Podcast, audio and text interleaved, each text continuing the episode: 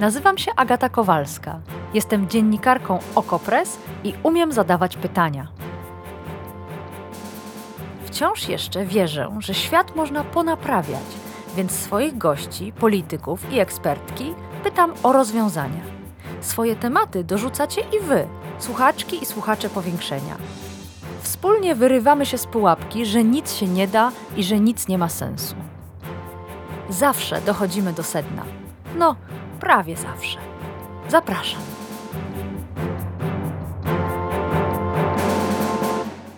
W niedzielę wieczorem na swoim profilu na Facebooku prezydent Ukrainy Wołodymyr Zeleński opublikował tekst odezwy do Rosjan. Czytamy ją dla Was z moją redakcyjną koleżanką Христю Харбіч.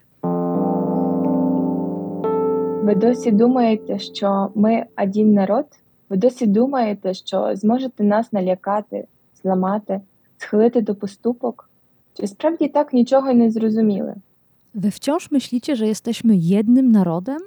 Wciąż myślicie, że możecie nas przestraszyć, złamać, zmusić do ustępstw? Naprawdę niczego nie zrozumieliście? Не зрозуміли, хто ми, за що ми, про що ми?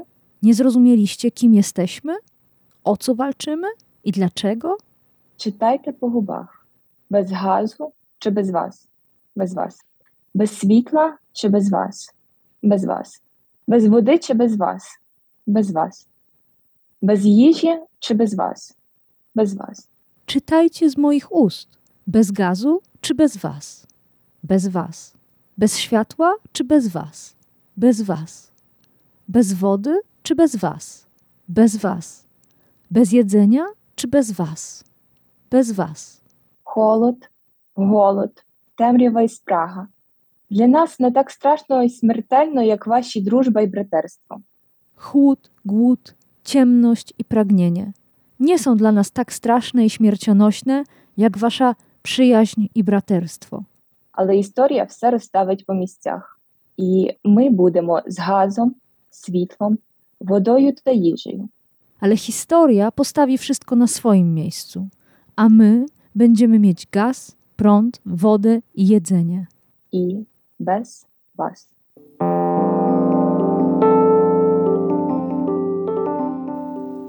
I to bez Was się spełnia. Przez ostatnie kilka dni armia ukraińska odnosi spektakularne zwycięstwa nad okupantem. O szczegółach dzisiaj w powiększeniu. Posłuchajcie. A gościem powiększenia jest Witold Głowacki, dziennikarz Oko Press i od 24 lutego tego roku autor cyklu Sytuacja na froncie. Dzień dobry, Witku.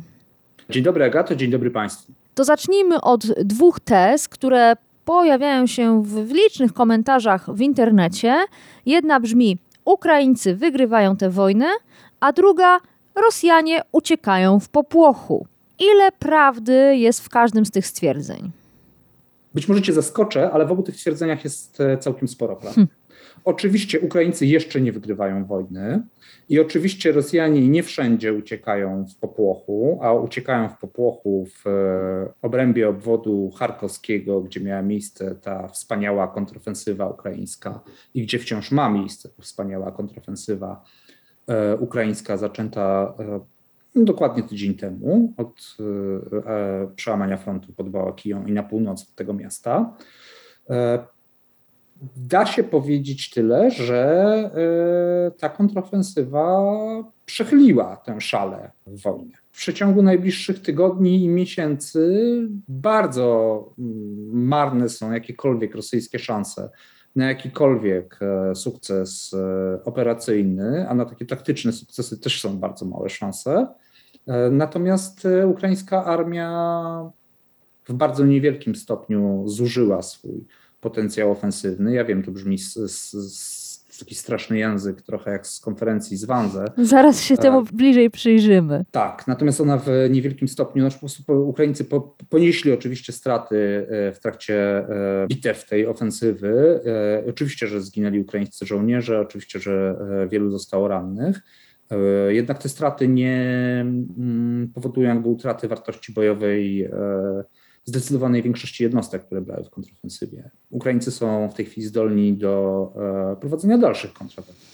No to zanim przejdziemy do dalszej kontrofensywy i będziemy kibicować armii ukraińskiej, to przyjrzyjmy się temu, co się wydarzyło dotychczas. Powiedziałeś, że kontrofensywa, spodziewana zresztą, myśmy o niej rozmawiali w powiększeniu i czekaliśmy na nią, odbywa się w obwodzie charkowskim. Dlaczego akurat tam? Dlatego, że jeżeli spojrzymy na całą tę linię frontu, która przebiegała powiedzmy w kierunku północ-południe, czyli od rejonu Charkowa e, po okolice Wuchledaru, to Rosjanie podejmowali swoje wysiłki ofensywne przede wszystkim w jej centrum, czyli w Donbasie, w kierunku Siewierska, Bachmutu i spod Iziumu w kierunku Słowiańska. I tam mieli zgromadzone największe przez długi czas siły. Tam mieli zgromadzoną najpotężniejszą artylerię, e, tam mieli e, też najbardziej doborowe jednostki. Natomiast e, obszar, w którym nastąpiła ukraińska kontrofensywa, był taką jakby flanką tego, tych rosyjskich linii. Flanką, która ulegała najpierw stopniowej, a potem bardzo pospiesznej degradacji na skutek ukraińskiej ofensywy daleko na południe, czyli w obwodzie hersońskim. Tej, która zaczęła się w ostatnich dniach sierpnia, no i skutkowała e, licznymi, nie aż tak spektakularnymi jak potem w obwodzie charkowskim, ukraińskimi sukcesami i która sprawia, że Rosjanie pod Chersoniem są w tej chwili realnie zagrożeni i w znacznym stopniu po prostu odcięci za sprawą też e, przerywania stałego przez ukraińskie mm -hmm. ostrzały przepraw przez mm -hmm. Rosjanie po prostu przerzucili większość sił, które miały jeszcze jakąś realną wartość bojową i znajdowały się na tych ich zdaniem niezagrożonych zagrożonych odcinkach frontu, takich jak e, e, tam w obwodzie charkowskim, przerzucili e, bardzo pospiesznie i gorączkowo do wzmocnienia południa, a w szczególności obwodu hersońskiego, ale także Zaporoża, gdzie też się obawiali mm, znacznie bardziej kontrofensywy. Mm. Dlatego Ukraińcy wybrali doskonały obszar do przeprowadzenia kontrofensywy i jednocześnie byli w stanie bardzo szybko osiągnąć sukcesy, które zagrażają temu rosyjskiemu centrum, czyli wojskom, które, rosyjskim wojskom, które próbują podbić Donbas. Mm-hmm. Dlatego, że ta flanka w tej chwili e, mm, zabezpieczająca te wojska i będąca też ich jednym z mm, punktów koncentracji, tutaj mówię o rejonie Iziumu, ta flanka padła i w tej chwili Ukraińcy są e, po pierwsze gotowi do mm, prowadzenia dalszych manewrów e,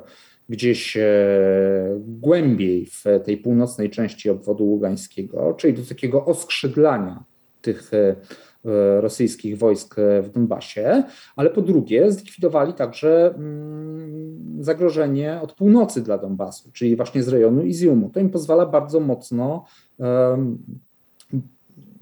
wzmocnić, to im pozwala wzmocnić e, własne linie w Donbasie, po prostu dlatego, że wojska, które broniły rejonu na północ od Słowiańska, już nie muszą tego rejonu bronić, bo już nie jest zagrożony e, atakiem spod Iziumu. Jak możliwe są te zwycięstwa? Na czym opiera się siła tej kontrofensywy? Czy to znowu wracamy do Hajmarsów y, amerykańskich, do polskich czołgów? Co tam jest tą przewagą ukraińską? Ukraińską przewagą jest przede wszystkim doskonałe planowanie tej ofensywy i wykorzystanie chyba wszystkich możliwych atutów ludzkich, sprzętowych, logistycznych, które miała w ręku. W tej kontrofensywie odgrywały ogromną rolę właśnie zarówno Himarsy, które e, ostrzeliwały e, Kupiańsk, Izium, oczywiście nie te miasta, tylko e, rosyjskie magazyny, centra dowodzenia, mm, pozycje rosyjskich wojsk. Ostrzeliwały na przykład e, taką miejscowość e, rzadko wymienianą Wołyki Burłuk, która była kolejnym takim rosyjskim hubem logistycznym w obwodzie charkowskim. I swoją rolę odegrały, a co ważne, niszczyły przeprawy zarówno e, e, przez Doniec, jak i przez rzekę Oskoł e, rosyjskie, utrudniając w ten sposób przybycie posiłków, a i także trochę odcinając Rosjanom te najdogodniejsze drogi odwrotu. Mm, to była robota Hajmarsów. Ale z kolei polskie czołgi stworzyły coś, co sami ukraińscy wojskowi nazywali pancerną pięścią za pomocą której e, dokonali tego rozpoczynającego kontrofensywę przełamania frontu e, w mm, rejonie Bałaklii na północ od miasta, gdzie ukraińskiej armii poszło to błyskawicznie, ale to były silne uderzenia pancerne i wojsk zmechanizowanych, które mówiąc obrazowo i takim żargonem, no trochę po prostu przejechały po tych rosyjskich pozycjach, bronionych przez, w dużej mierze przez rosyjskie bataliony tak zwane ochotnicze, w, w rzeczywistości po prostu e, powoływane w ramach takiej cichej, oczywiście e, za sporym jak na rosyjskie warunki wynagrodzeniem, ale jednak jest jakiś rodzaj mobilizacji, bo każdy rosyjski region taki batalion ochotniczy musiał powołać i one były e, już w tej wojnie dość długo używane albo do przeprowadzania samobójczych ataków właśnie spod Iziumu w kierunku E, słowiańska, e, albo właśnie do obsadzania tych e, linii frontu, które, mm, tej, tych części linii frontu, które były przez Rosjan uważane za bezpieczniejsze, czyli właśnie tam. Przydały się również ukraińskie jednostki informowane w trakcie mobilizacji, co, o czym sobie też już kilka razy w podcastach rozmawialiśmy i co jest procesem bardzo intensywnym, bardzo szeroko zakrojonym i w jego ramach e, po prostu sformowano kilkanaście brygad zmechanizowanych, kilkadziesiąt tysięcy ukraińskich żołnierzy było już na takich trzymiesięcznych turnusach szkoleniowych e, w Wielkiej Brytanii kilku innych krajach e, NATO. No tu powiedzmy ze sporą dozą prawdopodobieństwa można wymienić też Polskę. Ci żołnierze, oni stanowili jakiejś pierwszej linii uderzenia w tej kontrofensywie, ale oni są w tej chwili bardzo potrzebni, kiedy Ukraińcy się wdarli po 70 kilometrów w głąb e, rosyjskich linii. Te nowe siły są używane po pierwsze do zabezpieczenia tego terenu, po drugie do jakby e, tworzenia nowej e, linii frontu, która się z pewnością w którymś momencie ukształtuje. W tej chwili można mówić, że to się dzieje gdzieś w rejonie rzeki Oskoł, ale zdaje się, że Ukraińcy już rzekę Oskoł jednak przekroczyli i jednak działają w kierunku e, Światowa, o czym świadczą doniesienia o mm, pojawieniu się ukraińskich flag w niektórych wsiach tam w e, północnej części obwodu ługańskiego. Jak to możliwe, że Rosjanie nie są w stanie Ukraińców powstrzymać? Mówiłeś o sile ukraińskiej armii, o strategii, o uzbrojeniu, o planowaniu, ale Myśmy tutaj w powiększeniu rozmawiali o tym, że kontrofensywa się zbliża. Jak to jest możliwe, że rosyjska armia nie była w stanie utrzymać tej swojej linii frontu? Tak, owszem, to jest, e, to jest przeciwne i to chyba po prostu świadczy o, po prostu potwierdza te wielokrotnie już formułowane przez znacznie poważniejszych ode mnie ekspertów um, opinie o po prostu bardzo niskiej e, jakości rosyjskiego planowania e, um, i zarządzania. To, tą operacją. Nie wiem, czy widziałeś e, taki, e, taki żart, mem obrazkowy, gdzie pojawia się właśnie rosyjski żołnierz uciekający, czy w jakiejś wyraźnie w opresji i podpis brzmi mamy szczęście, że oni są tacy głupi. Przepraszam, e, może tak, to prymitywne, ale... ale mam wrażenie, że trafia w sedno. Trochę tak, trochę mm. tak, dlatego że o takim manewrze okrążającym przeprowadzonym na południowy zachód, przepraszam, na południowy wschód od Czuchujewa i w rejonie Bałaklii, po pierwsze, my sobie rozmawialiśmy o, w podcastach, zdarzało się ten wariant e, rozpatrywać e, w kolejnych analizach z cyklu Sytuacja na froncie, ale on, to nie było jakieś wielkie autorskie odkrycie, że tędy można mm -hmm. próbować mm -hmm. taki manewr okrążający przeprowadzać. To była rzecz pojawiająca się w mnóstwie analiz i z całą pewnością na takim podręcznikowym wręcz poziomie powinna była być brana przez Rosjan pod uwagę. Tymczasem oni e, zostawili mm, tę część e, linii frontu e, właśnie pod cudzysłów opieką takich jednostek no naprawdę trzeciorzędnej wartości. Ale Od... oczywiście podjęły jakieś próby obrony, ale były całkowicie bezradne. No, Ukraińcy tam z kolei zgromadzili podręcznikowo taką wielokrotną, tak zwaną odcinkową przewagę. I znowuż mówiąc obrazowo, po prostu zgnietli te pozycje na, wschód i północ od Bałakli. A no właśnie, a propos zmietli, czy, czy nie zmietli, cytowałam tę opinię, a może to jest raczej wyraz nadziei, że Rosjanie wycofują się, a raczej uciekają w popłochu, e, gubiąc po drodze nie tylko uzbrojenie, ale nawet pokazywano film, gdzie rosyjski czołg jedzie przez wieś i e, gubi po drodze żołnierzy przyczepionych do jego nadwozia. Jak to jest z tym wycofywaniem się Rosjan? Na ile to jest paniczna ucieczka? To jest e, w dużej mierze bardzo zdezorganizowany, chaotyczny i bardzo pospieszny odwrót. Czyli tak, duża część Rosjan ucieka w panice. Część Rosjan, e, można to przeczytać właśnie w na przykład świeżym tekście Washington Post, e, część Rosjan porzucała pozycję na własną rękę po prostu zanim jeszcze się pojawiły jakieś rozkazy o odwrocie. Części kazano je trzymać za wszelką cenę, lecz też po prostu byli rozbijani i zgniatani przez ukraińską armię. I tak, oni w wielu miejscach naprawdę uciekli w popłochu, naprawdę pozostawiając na przykład cięższy sprzęt w ręce Ukraińców w ramach tej kontrofensywy wpadły, no podejrzewam, można to liczyć w setkach, e, setki pojazdów e, mm, wojskowych. Mówimy tutaj o czołgach, o armatochaubicach, o bojowych wozach piechotych. E, pojazd M77 UR, czyli ten straszliwy burzyciel miast. W rzeczywistości to jest pojazd do rozminowywania, ale on był używany przykład do zdobywania rubiżnego, potem do przeprowadzania takich najstraszliwszych, najkrwawszych szturmów w Donbasie. On też tam wpadł e, w ręce Ukraińców, wpadły w ręce wyjątkowo cenne dla Rosjan e, wyrzutnie przeciwlotnicze TOR, mm, inne typy tego typu uzbrojenia też wpadły w ręce Ukraińców, e, radary artyleryjskie, no czyli bardzo cenny rosyjski sprzęt. On został po prostu często po prostu porzucony hmm. przez uciekających na własną rękę żołnierzy. Na dodatek rozumiem, że Ukraińcy spokojnie z tego sprzętu mogą skorzystać, bo wiedzą jak go obsługiwać.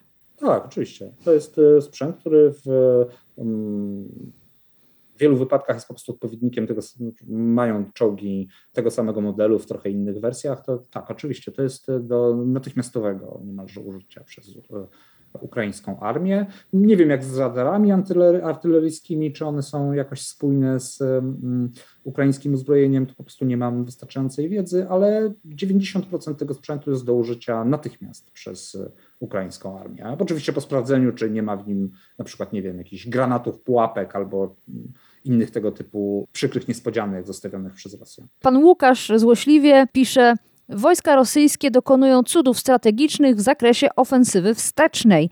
Nic tylko czekać, aż się cofną przez most krymski. A pan Sachin pyta, czy Rosjanie gdzieś odbudowali linię frontu, czy też póki co Ukraińcy nacierają swobodnie? Czy wiadomo, w którym punkcie Rosjanie mogą się zatrzymać, a może już gdzieś się zatrzymali? Na razie taką główną naturalną linią, na której Rosjanie mogliby próbować odtwarzać linię obrony, jest e, rzeka Oskoł ale ta rzeka wydaje się już tu i tam przez Ukraińców poprzekraczana. E, tutaj ta tak zwana mgła wojny trochę jednak otacza i przykrywa to, co w tej chwili robi e, ukraińska armia mm, najdalej jakby na tym kierunku wschodnim i tu nie, nie mamy takiej stuprocentowo e, potwierdzonej wiedzy. Wydaje mi się, że rosyjscy wojskowi ciągle z tą rzeką Oską wiążą pewne nadzieje, także dlatego, że wciąż usiłują się bronić w rejonie Łymanu, e, w um, północnej części Donbasu, już jakby na północnym brzegu Dońca, za ujściem Oskołu. Mm, prawdopodobnie z tym wiążą nadzieje. Czy można powiedzieć, że tam się ustabilizuje i stabilizuje linia frontu? To chyba jeszcze jest na wyrost. A, skoro już pan Łukasz pisze o tym moście krymskim, to e, pojawił się też kolejny żart komentujący ostatnie wydarzenia. E, mamy na nim dzielnego żołnierza, który dzwoni do Kijowa i mówi: Panie prezydencie, melduje, że zdobyliśmy Kreml. A Zeleński na to odpowiada: Jak Krym mówiłem, Krym. I rzeczywiście pojawiają się takie sugestie, że Ukraińcy tę wojnę nie tylko wygrają, ale e, uwolnią całą Ukrainę od okupacji rosyjskiej. Za daleko posunięte są te opinie i te żarty? Za daleko. Nie, nie sądzę, żeby Ukraińcy e, w jakikolwiek sposób e, próbowali przekroczyć tę granicę z 2014 roku. Dlaczego? W obawie przed eskalacją, przed tym, że w może nastąpić jakaś nieobliczalna reakcja, czy to Putina, czy e, e, mm, rosyjskich wojskowych, ale oczywiście mówię o granicach z 2014 roku, czyli mówię o e, tych uznanych międzynarodowo granicach Rosji i Ukrainy. Nie mówię o Krymie i nie mówię o obu pseudorepublikach w Donbasie, separatystów to jak najbardziej e, mogą być dalsze obszary zainteresowania ukraińskiej armii, ale oczywiście też do ucieczki przez most krymski e, no jest wciąż jednak bardzo daleko. Trzymajmy za nią kciuki, ale to jeszcze mm, jest pieśń przyszłości. A wczoraj pojawiła się też informacja między tymi wszystkimi wiwatami i gratulacjami dla armii ukraińskiej, że Rosjanie w ramach odwetu zaatakowali elektrociepłownię i w efekcie e, nastąpił w kilku miastach i wielu wsiach tak zwany blackout. Zabrakło po prostu prądu i światła. Jak ta sytuacja się rozwinęła i czy powinniśmy jakąś dużą wagę przywiązywać do tego typu e, manewru, czyli no, wprost uderzenia w cywilów? Tak, oczywiście. To znaczy, e, Rosjanie w ogóle przeprowadzili całą serię takich ataków, nie tylko w elektrociepłownię w Charkowie, ale też e, w takie różne elementy in- infrastruktury energetycznej, e, mm, właśnie w ciągu tych ostatnich nocy, w stacje przesyłowe, w jakieś rozdzielnie prądu. mm, I to spowodowało rzeczywiście blackout w wielu miejscach Ukrainy.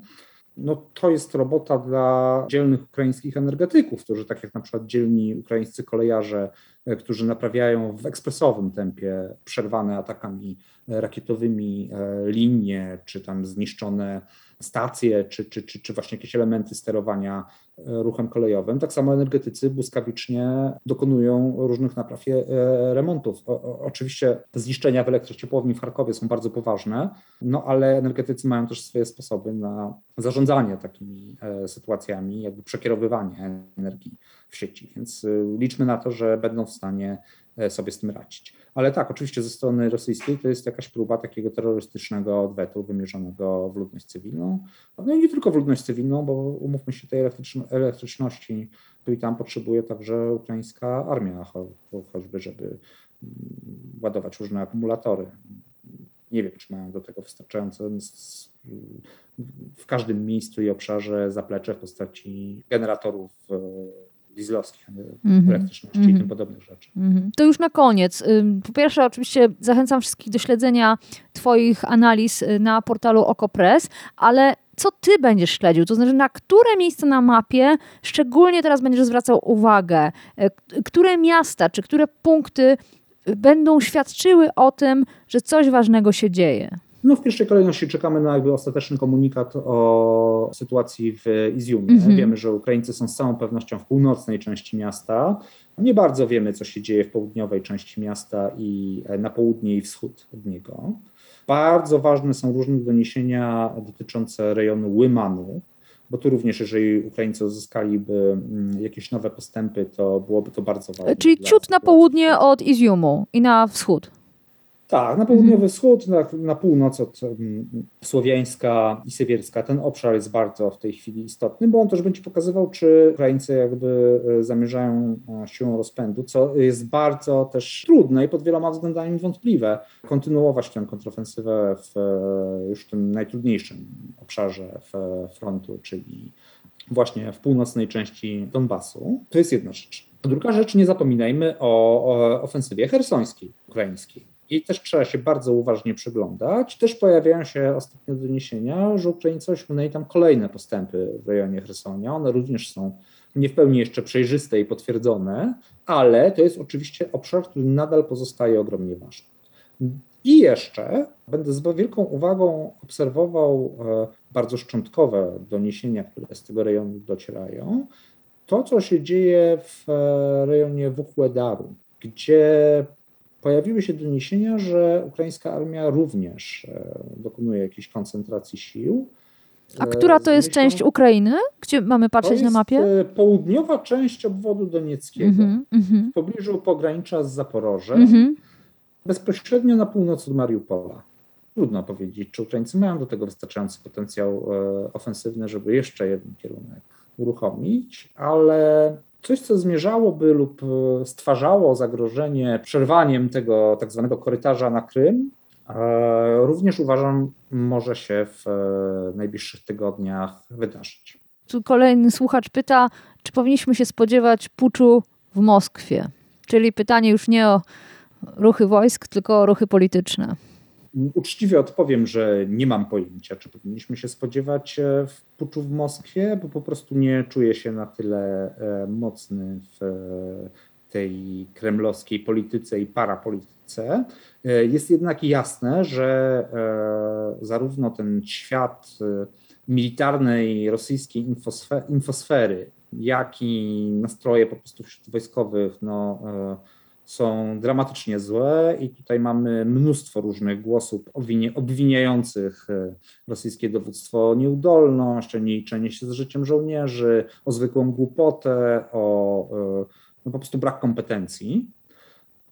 No i mamy też przeciekawe zmiany tonu w e, rosyjskiej propagandzie, o czym najlepiej pewnie opowie mm, Agnieszka Jędrzejczyk w e, kolejnym odcinku cyklu Goworit Moskwa, który wraca właśnie po urlopowej przerwie.